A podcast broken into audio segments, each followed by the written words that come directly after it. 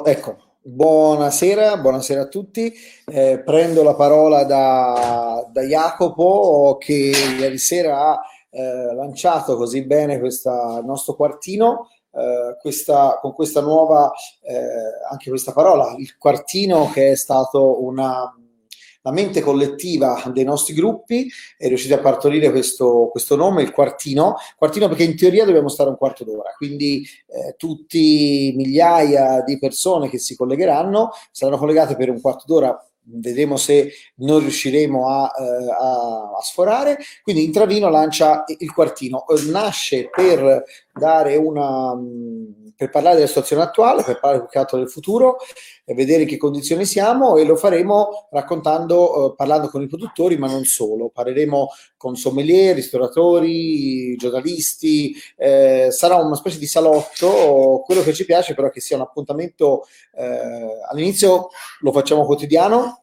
poi siamo sempre in tempo a calare e, però ecco, ci piace che vengano veramente delle, dei contributi positivi. Abbiamo bisogno di positività, abbiamo bisogno, eh, direi che siamo nella fase eh, della, dell'audacia, mh, mm, direbbe Baricco, eh, quindi la fase in cui ok c'è questo virus, stiamo reagendo tutti, eh, siamo tutti più o meno nella, nella cacca, ma eh, è il momento ecco, di fare... Mh, qualcosa di, di, bello, di nuovo, di ardito. Eh, ieri abbiamo av- avuto, il, abbiamo avuto appunto, partecipazione dalla, dalla, Calabria, abbiamo ascoltato eh, Mitico a Vita Ciro, che è una situazione abbastanza piccola, e oggi invece avremo un ragioneremo più in grande, nel senso che ci avremo eh, Marco Capra, in grande nel senso che a livello di produzione, prima microproduzione eh, bio qualche cosa, eh, quindi che riflette un certo tipo di mondo, e invece Marco Caprai che come sapete è eh, attivo eh, sia in grande distribuzione, online, ristorazione e soprattutto su tanti altri eh, su tanti altri ehm, settori. Eh, quindi in tutto il mondo in questo momento sta controllando la situazione, ovviamente anche lui come tutti è eh, preoccupato della, eh, della, situazione, ma eh, stiamo cercando tutti di reagire. Quindi adesso eh, ci vedremo anche qualcosa, già che ci siamo, e parleremo anche della prossima stagione. Un attimo che lo provo a contattare, dovrebbe apparire tra un po' online qua, qua da noi, lo, eh, lo, lo, chiamo subito nella, nella, nostra camera, noi stiamo lavorando con StreamYard, che è appunto questo, il, questo software che abbiamo eh, piattaforma che ci permette di avere il nostro bel logo laggiù.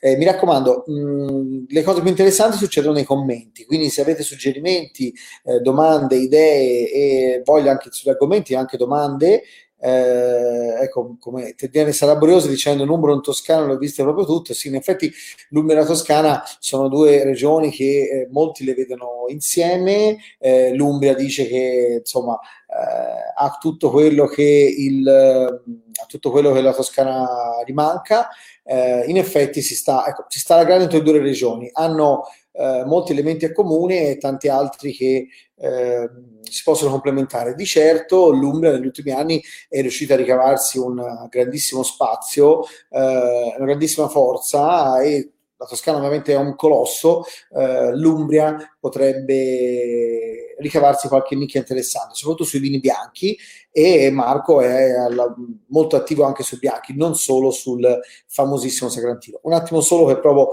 a collegarmi, intanto vediamo gli altri. Eh, il, sapere che queste cose tecniche richiedono sempre un pochino di, di usare anche il cellulare ogni tanto.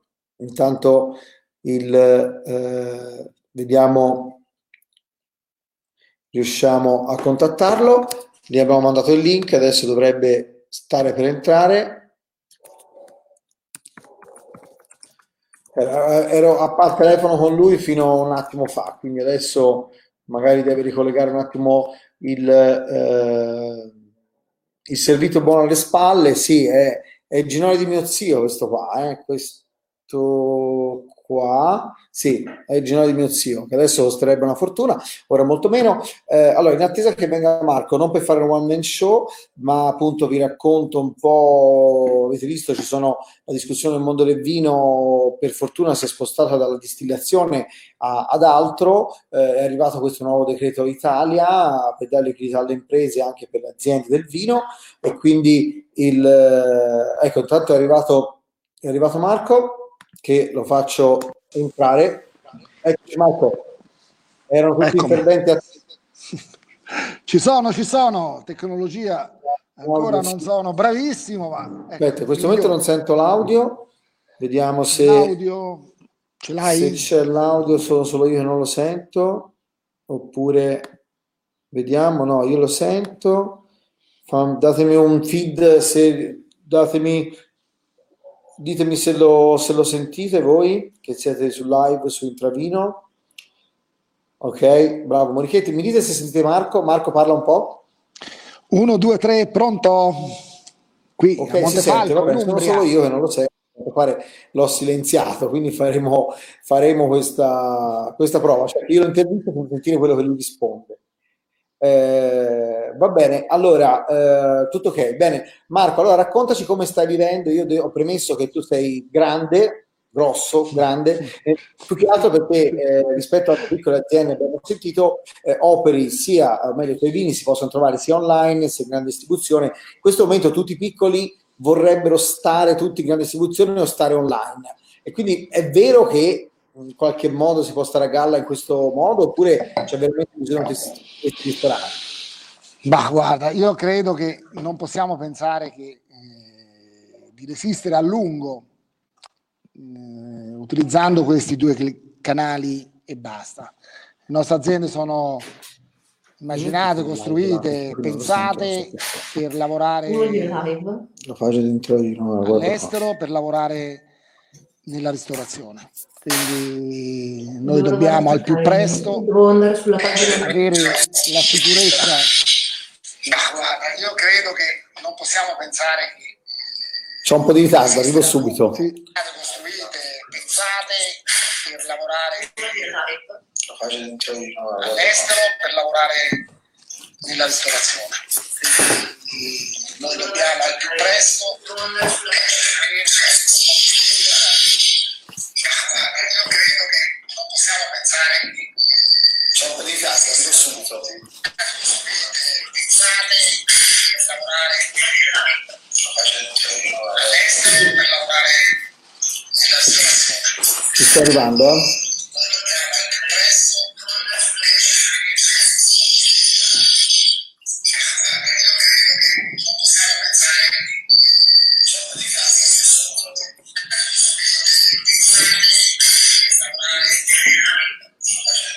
Marco, non so se ti sei fermato, ma vai pure avanti.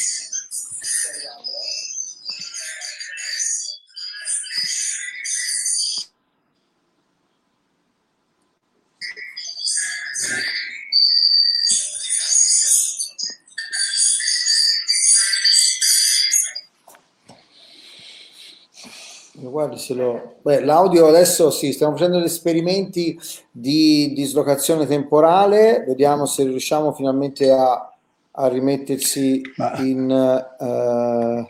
Allora, adesso Marco, penso che tu mi senta. Adesso non so che cosa hai detto, ma prosegui pure col discorso se non ti eri già fermato. Non mi ero fermato perché avevo capito che eh, l'audio non andava. Comunque, ecco, noi siamo aziende che sono state immaginate, sono state sognate pensando di poter lavorare su tutti i canali. Il fatto che oggi abbiamo il canale della ristorazione che per motivi sanitari eh, è, eh, è chiuso è una delle cose che noi non avremmo mai immaginato prima. Quindi noi speriamo che al più presto possibile si possa, si possa riaprire eh, la ristorazione in Italia, ma eh, non soltanto in Italia, ma in tutto il mondo. In questo momento tutto il mondo è chiuso. Immaginate che nemmeno per la caduta delle torri gemelle si, New York si era fermata.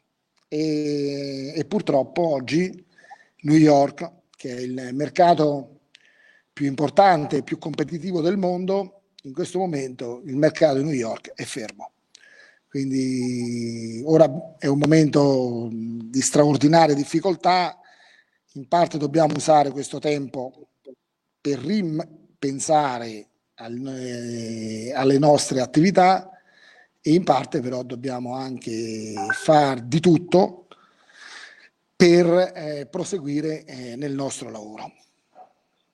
Ecco, una domanda interessante che ci è arrivata da Salvatore Augusta che è di Intravino ma appunto vive a New York, eh, lavora presso un importatore. Ecco, il tuo importatore usa in, in Stati Uniti che cosa ti ha detto esattamente?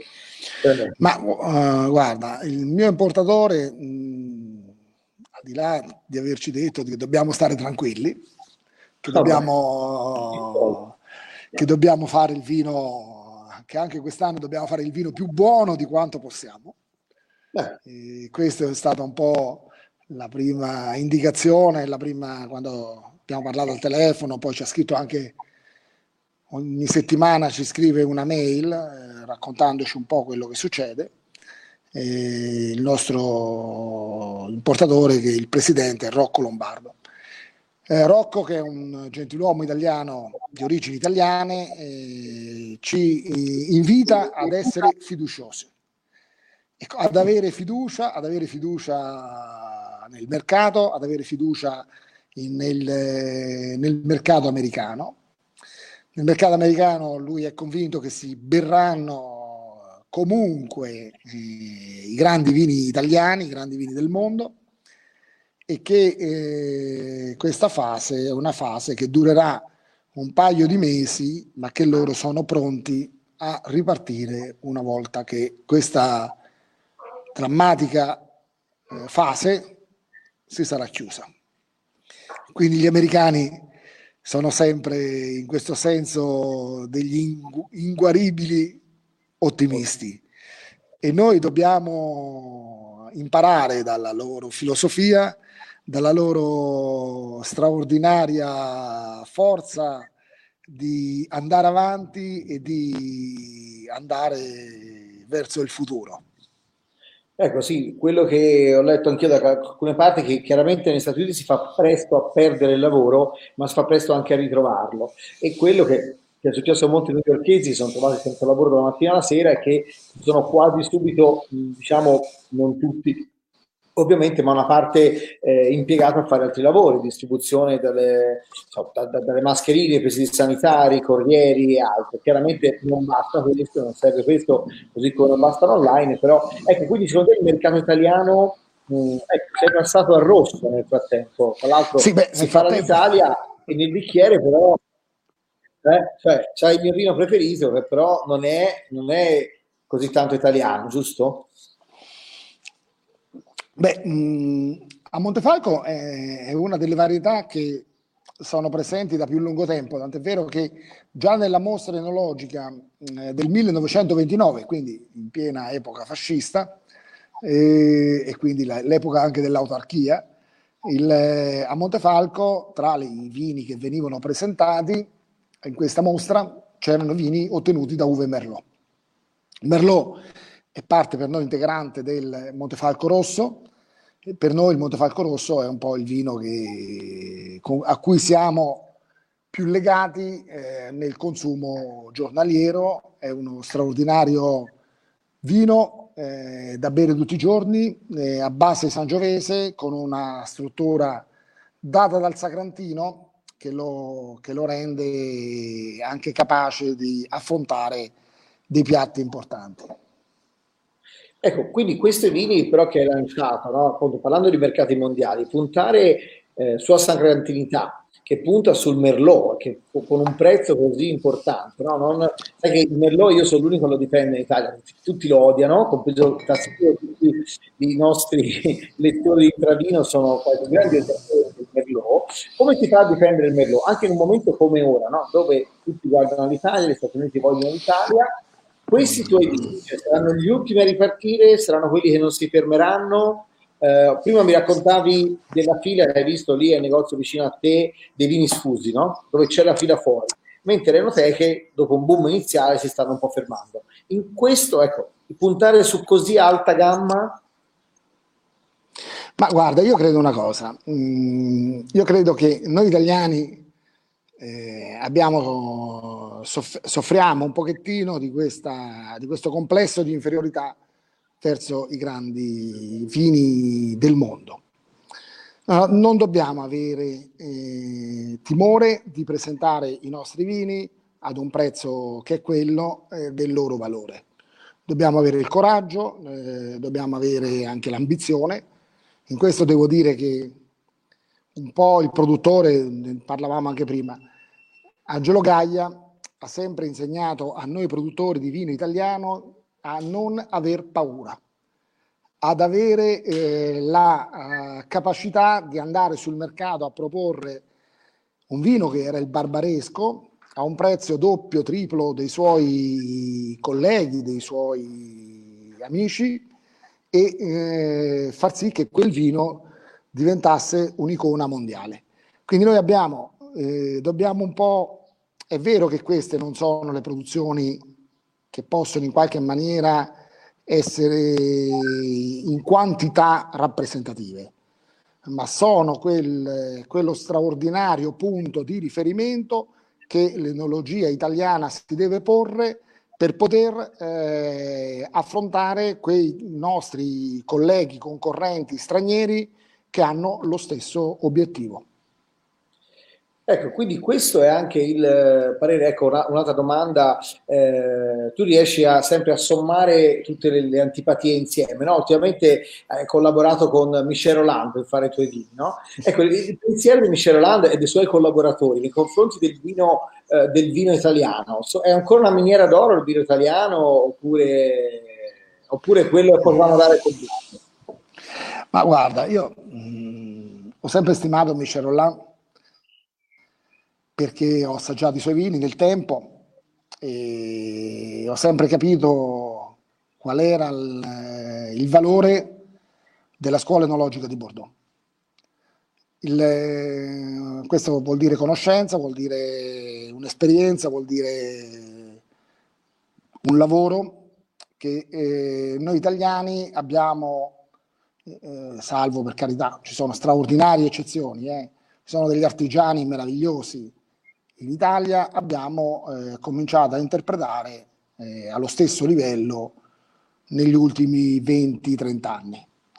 Quindi noi abbiamo, eh, in questo siamo, abbiamo una, un, una scuola che è molto più giovane. Noi abbiamo lavorato e lavoriamo con l'Università di Milano, penso che sia la più lunga collaborazione tra un'azienda agricola e una università in Italia. Abbiamo iniziato nel 1989, sono 31 anni, credo che non ce ne sia nessun'altra.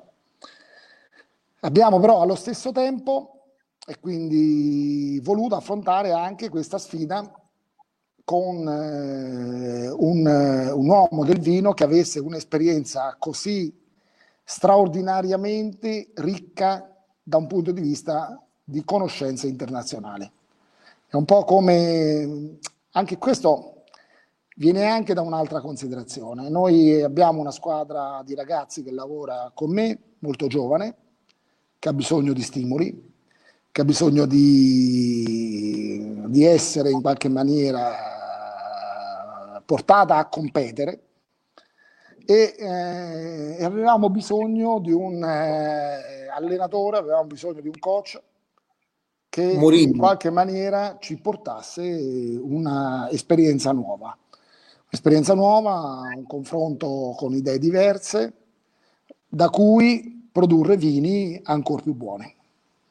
Quindi insomma il Mourinho della situazione, anche se era un Mourinho forse un po' in disgrazia, insomma uno che ti eh, veramente ti cambia un po' la mentalità, ti dà un po' la scossa. Ecco, quello, Ma sai, nel calcio oggi, ieri c'era Mourinho, oggi c'è Klopp, Klopp doma- oppure c'è Guardiola. Il, il, fatto che i team, le squadre, eh, in qualche maniera eh, gli uomini hanno bisogno di stimoli. Hanno bisogno di stimoli per, eh, per, fare meglio, hanno bisogno un po' di, non voglio dire di essere frustrati, frustati, però eh, ecco, hanno bisogno di confrontarsi con chi magari riconoscono che, sia, che abbia più conoscenza, con chi eh, riconoscono abbia quel qualcosa di più. A noi Rollan ci ha insegnato la lentezza, mm. essere nei passaggi della produzione molto molto lenti, eh, molto molto attenti a quelli che sono i dettagli del produrre. Ah, quindi un approccio bello. Ecco, fra le domande che sono arrivate, sono arrivate ovviamente eh, in pratica, no? Qui c'è Lorenzo che dice se la ristorazione non riparte come potrà Montefalco, il sistema produttivo regge da 2020 e collegato anche eh, Morichetti che dice ecco, per la, per la vendemmia a venire in questo momento cosa stai ragionando? Cioè, perché molti hanno pensato di non vendemmiare, eh, non si può permettere, però eh, con gli stessi volumi, stai pensando di fare gli stessi volumi dell'anno scorso, al di là di come potrà Beh, essere la vendemmia? Oppure... Noi, noi abbiamo un padrone che si chiama la vigna, quindi quello decide. Eh, adesso, insomma, la campagna è appena iniziata. Intanto abbiamo già avuto una bella, un bel picco di freddo. Settimana scorsa abbiamo avuto 6.6 meno eh, e quindi eh, iniziamo con un certo tipo di piccolo eh, taglio. Poi vediamo come andiamo avanti. Rimane che eh, in una cantina, in un'azienda come la nostra, che ha circa 155 ettari vitati, chi comanda, eh, comanda la vigna. Quindi noi quello che immaginiamo nel frattempo è quello di imbottigliare quanto possibile. Abbiamo la fortuna in questo senso di essere prevalentemente produttori di vini rossi, quindi di poter in qualche modo ammortizzare meglio questo tipo di situazione. E abbiamo e, e, e poi eh, abbiamo anche immaginato di gestire i vigneti eh, in, in, qualche modo con eh, una parte che, eh, che abbia eh, una destinazione fin dall'origine per un mercato di, di una fascia meno, eh, meno che, che, abbia meno eh, valore da un punto di vista dell'attenzione all'eccellenza. Ecco sì, questo eh, infatti si legge in giro anche a livello di ristoratori, no? Io come sanno anche chi magari mi ascolta, avendo un ristorante leggo tutte le previsioni più o meno tremende sulla ristorazione e il vino da chi dice vabbè è la volta che passiamo al conto vendita, cioè tra le cose più assurde i ristoratori disperati, eh, alla, eh, al dire comunque sì, magari carta dei vini meno ampia, però, e questo eh, è anche abbastanza coerente con quello che si vede nei supermercati ora, sicuramente il famoso vino da prezzo sarà in una fase iniziale sarà sicuramente più importante. Quei vini che finora venivano poco considerati, in realtà ci sta che potrebbero perlomeno per un certo periodo, nel senso lasciamo invecchiare un anno in più, affinare un anno in più i vini più pregiati e nel frattempo cerchiamo di fare più cassa sia ristoratori che chi vende il vino con vini comunque buoni, ma magari appunto di un livello meno, meno elevato. Questo penso sarà una cosa abbastanza... Ma io, ecco, devo dire in questo senso non credo a questo. Mm. Eh, io credo che, anzi, eh, i vini buoni, i vini eccellenti, per la loro difficoltà nella quantità che si può produrre, saranno quelli che si produrranno come prima. Anche perché andranno in vendita fra quattro anni, fra cinque anni. E noi dobbiamo essere ottimisti, dobbiamo pensare che il mondo nel frattempo eh, avrà risolto questo problema. Non possiamo pensare che il mondo non, non avrà risolto questo tipo di problema. Per cui noi i vini, i grandi vini, io sono dell'idea che vanno prodotti anche più di quelli che producevamo prima. Bello, Forse bello. Eh, perderemo delle quantità in quello che è il vino di un consumo più giornaliero, perché eh, il vino di un consumo giornaliero di un certo livello presupponeva eh, l'andare regolarmente al ristorante, mangiare, la convivialità, eh, il poter festeggiare, il poter stare insieme con gli amici, il poter eh, godere di un certo tipo di libertà che oggi eh, purtroppo ci vengono negate. In effetti sì, questo è bello che riesci a mettere insieme questi, eh, questi aspetti. Eh, andando sul pratico, cioè sul pratico, ma anche bello, visto che si parla un po' di futuro finalmente, eh, tu che appunto, come, a che punto siamo per la zonazione di Montefalco o i CRU? Eh, una zonazione, quindi dicono tipo, ah, Noi la zonazione in, in azienda l'avevamo fatta circa una ventina di zonazione di Montefalco in azienda Caprai, è un lavoro che avevamo fatto circa una ventina di anni fa. Abbiamo fatto una zonazione fenolica, una zonazione tradizionale, eh, fenolica perché il Sacrantino, avendo questa caratteristica unica di essere la varietà al mondo con la più alta quantità di polifenoli in assoluto, era un po' uno delle, dei motivi che ci spingeva a comprendere di più le potenzialità delle diverse aree della zona, del territorio. Quindi Montefalco è un, questo colle che si erge al centro della, della Valle Umbra, della Valle Spoletana, con eh, esposizioni diverse che parte dai 200 metri fino ai 450 metri di altitudine, quindi abbiamo situazioni abbastanza diverse, eh, caratterizzate però da questa forza straordinaria del vitigno. Un lavoro molto bello, io ho avuto la fortuna fin dalla fine degli anni Ottanta eh, di lavorare con eh, l'Università di Milano, con il professor Valenti e, e di portare avanti tanti di questi progetti eh, che eh, credo siano stati di apripista per quanto riguarda la valorizzazione di una varietà autoctona italiana eh, minore. Quindi insomma ci sta che questa zonazione eh, può darsi anche in questo momento possa spingere qualche produttore a buttarsi anche maggiormente sulla, sulla zonazione, a spingere sui singoli territori. Se si parla di comunque puntare nato sulla qualità, quella sembra quasi una strada obbligata. Non è l'unica, però per qualcuno è quella più, più facile a pensare.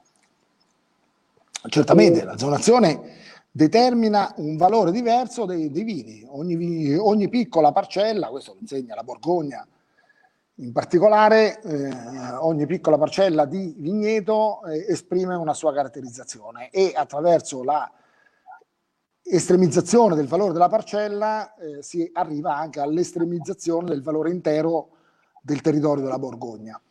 È chiaro che eh, un conto è farlo in un territorio come la Borgogna, con eh, una densità vitata come quella della Borgogna, è un conto, eh, un conto è farlo a Barbaresco, a Barolo, è un conto è farlo poi in Umbria.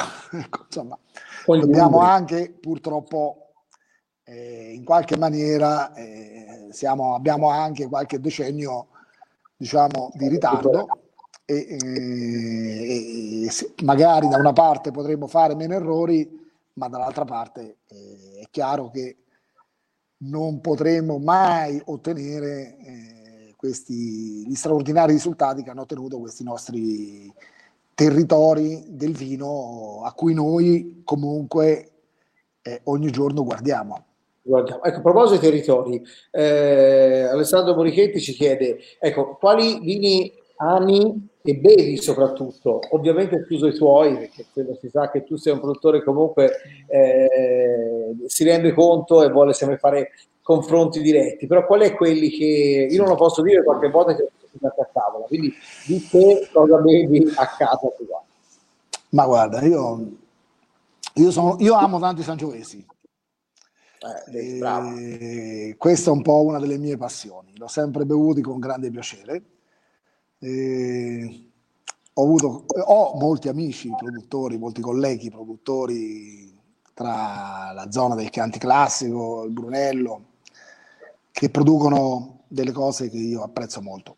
E apprezzo molto mh, da sempre, quindi ho iniziato, ho iniziato, a lavorare con, eh, con Attilio Pagli nel 1990 perché avevo bevuto questo straordinario buon governo 85 e Salvioni 87 che erano dei vini, devo dire, monumentali. Eh, ho continuato a bere Salvioni in tempi... No, aspetta, Tra l'altro eh, avevo una donazione di Salvioni di sei bottiglie, essendo Salvioni tirchissimo, eh, riuscivo regolarmente a farmi pagare con sei bottiglie adesso non succede più perché... Ah, ecco, no, perché se no venivo... e, e ogni tanto approfittavo della sua... così come ho approfittato di, di andare a trovare tanti produttori come, come Soldera, come ho approfittato di andare da Molinari, ho approfittato di andare a Poggio di Sotto, ho approfittato di bere Castello di Rampolla, che per me è uno dei vini più straordinari eh, che per il, mio, per il mio palato. Così come bevo, insomma, quando mi capita, eh, bevo, mi piace moltissimo il Castello di Volpaglia Riserva, che è anticlassico Riserva. Eh, quello che è arrivato e, Adesso a Morichetti credo di avergliene detti parecchi, no? Sì, sì, sì, infatti adesso è lì che sta facendo gli ordini per la sua enoteca online, che poi questi giorni metteremo anche Morichetti e ci racconterà tutti i miliardi che sta facendo in questi giorni, vendendo vino online. E, no, comunque sì, sì, ci fa piacere questo amore verso il Sangiovese, che insomma è anche il vitigno più coltivato in Umbria, quindi è ovvio che il, il Sangiovese... Beh, è stato un po', è sempre stato un po'... Eh uno dei miei metri di riferimento.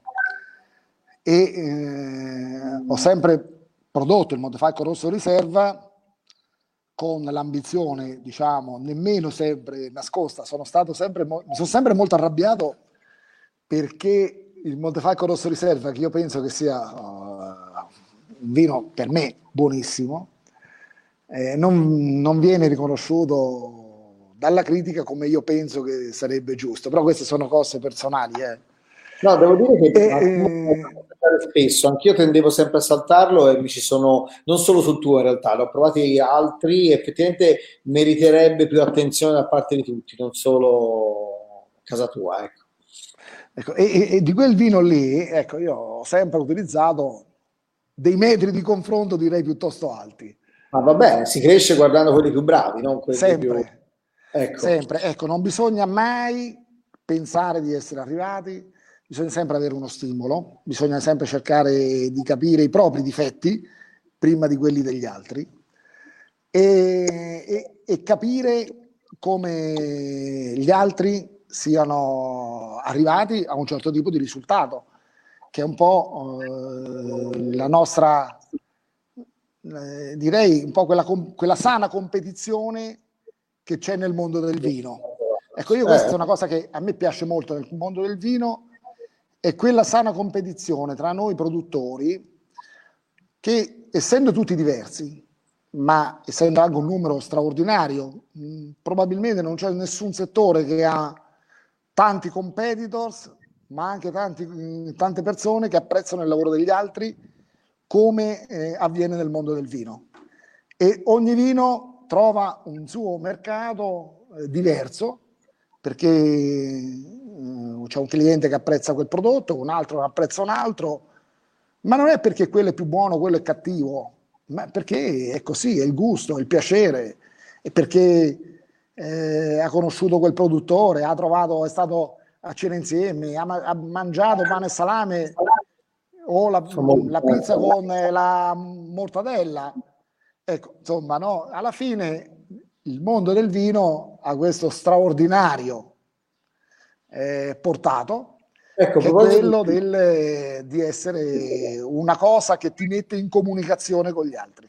Ecco, a proposito di comunicazione, questo commento te lo faccio solo vedere, ma non devi rispondere. A proposito di bellezza del mondo del vino, cioè quando è che torni a fare i vini che facevi negli anni 90, quando erano veramente buoni i vini di Caprai e non eh. quando... Vabbè, no, questo poi... Non... Pe- sai, ma questo fa parte di, della storia di tutti i produttori, eh. Eh, ma anche degli altri beni. Si parla di Armani Musica. nel fashion quando, o di Valentino quando faceva i vestiti come una volta, oppure i maglioni di Brunello Cuscinelli, oppure è così. Cioè, io, tutti quanti quelli che fanno un mestiere che ha a che fare con la creatività, e il vino ha la fortuna di avere a che fare con la creatività, pensano che eh, quello che stanno facendo in quel momento e ora è quanto di più buono eh, sia mai stato fatto, se no non lo farebbero. Eh no, so, e, mh, mm, io immagino, tante volte un po' eh, qual è stata la cosa più, no, più bella che hai realizzato. Ecco, quella che dovrò realizzare domani. Il vino che dovrà arrivare a settembre del 2020 perché ecco, noi produttori di vino siamo un po' ultimati in questo senso, e nonostante le difficoltà, nonostante il fatto che abbiamo il mondo della ristorazione completamente chiuso, nonostante tutte le difficoltà che, ci, che abbiamo di fronte da qui a, a ottobre, immaginiamo che a ottobre faremo la più bella vendemmia del secolo. No, questo è bellissimo da, da, sentirsi e credo che quello che molti appassionati lettori vogliono eh, sentirsi dire, perché effettivamente c'è bisogno di questo ottimismo nel, eh, nel futuro. Ehm, l'ultima battuta sul un altro, questo vabbè, è una battuta di questo Mattia che ci dice che si ricorda una degustazione del tuo grechetto che abbiamo appena bevuto, è grecante, insomma, bottiglia che ha già 30 anni di vita, dice il relatore si è concentrato a parlare tra il sasso di lago bagnato e il sasso di fiume, che potevano avere sfumature diverse. Ecco, in questo momento, per tutti i degustatori sono online a fare le dirette, a chiacchierare, ma un produttore di vino cosa pensa dei, dei degustatori? Compreso me. Ma,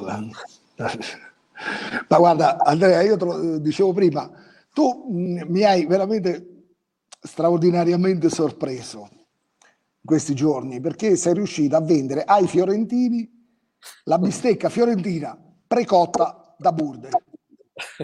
Cioè, incredibile, cioè, che i fiorentini non siano in grado di andare dal loro macellaio di fiducia e farsi dare un bel pezzo di bistecca, no?